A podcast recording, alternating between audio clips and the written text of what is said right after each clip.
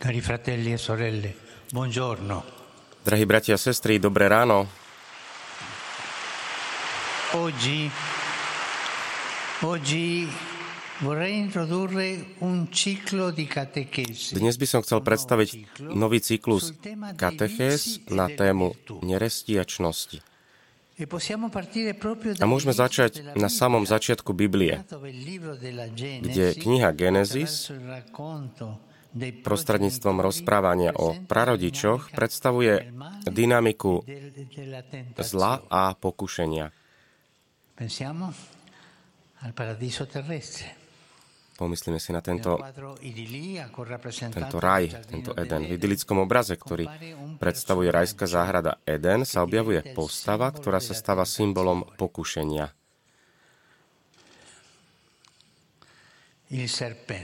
Je to had, questo personaggio che seduce. postava, ktorá pokúša. Had je muove zviera. Pohybuje sa pomaly, plazí sa po zemi a niekedy si jeho prítomnosť ani nevšimneš, pretože taký dokáže teda dobre splynúť so svojím prostredím. E A predovšetkým preto je nebezpečný. Keď sa začne rozprávať s Adamom a Evou, ukazuje, že je aj rafinovaným rečníkom. Začína tak, ako sa to robí pri zlom klebetení. Začína tou zlomyselnou otázkou, Dico, "Ma è vero che Dio ha je pravda, že Boh povedal, nejedzte zo del giardino"? žiadneho stromu v záhrade? Táto veta je nepravdivá.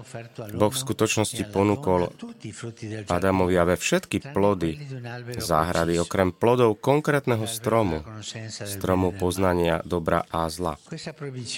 Tento zákaz nemá za cieľ zakázať človeku používať rozum, ako sa niekedy nesprávne interpretuje, ale je mierou múdrosti. Ako by chcel povedať, spoznaj hranicu, spoznaj limit. Ne- necíť sa byť pánom všetkého, pretože pícha je začiatkom všetkého zla. Boh teda stavia prarodičov za pánov a strážcov stvorenia. Ale chce ich uchrániť pred domnienkou, že sú všemocní, že sa e považujú za pánov, aby sa nepovažovali za pánov dobrá zla. To je pokušenie aj dneš, dneška. Toto je najnebezpečnejšia pásca pre ľudské srdce. E e Ako vieme, Adam a Eva neboli schopní odolať hadovmu pokušeniu.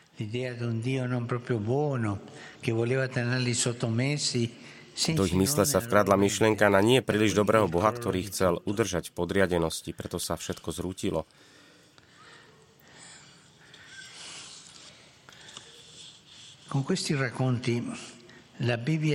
Týmito príbehmi nám Biblia vysvetľuje, že nell'uomo zlo sa v človeku nezačína akýmsi zvučným spôsobom, keď sa už prejavuje nejaký čin, ale oveľa skôr, keď sa s ním človek začne baviť, zhovárať, začína kolísať vo svojich predstavách a myšlienkach a nakoniec sa nechá chytiť do pasce jeho nástrach. Vražda Abela sa nezačala hodeným kameňom, ale zášťou, ktorú Kain zlomyselne prechovával a ktorá z neho v sebe urobila netvora. Ani tu nepomáha Božie odporúčanie. E Bratia a sestry, s diablom sa človek nemá nikdy dávať do reči. Nemá sa diskutovať s diablom nikdy. Ani Ježiš neviedol rozhovor s E diablom. Vyhnal ho preč. Aj na púšti, keď počúvame o dialogo, ne, Ježiš neodpovedal v dialogu s diablom, ale odpovedal slovami la písma. Odpovedal Božím slovom. Dávajme pozor, pretože.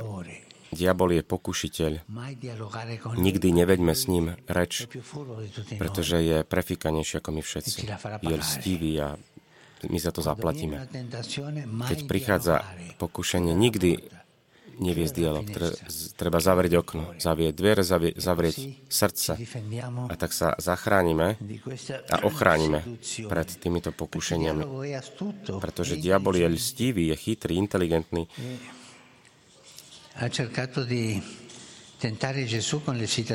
Dokonca pri pokúšaní Ježiša sám používa biblické citáty.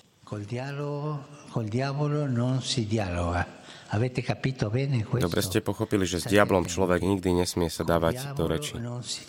Ne, nemá viesť dialog.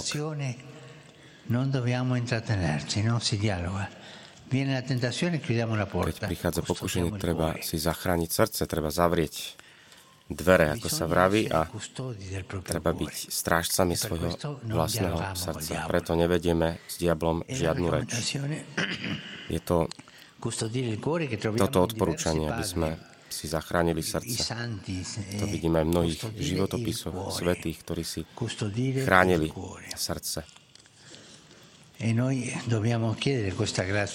Musíme aj prosiť, prosiť o túto milosť, vedieť si zachovať, chrániť, strážiť srdce. To je veľká múdrosť.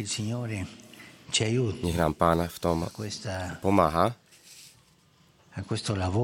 je to práca, ktorá je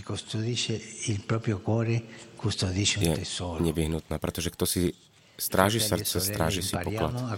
Bratia a sestry, učme sa strážiť si svoje srdce. Ďakujem.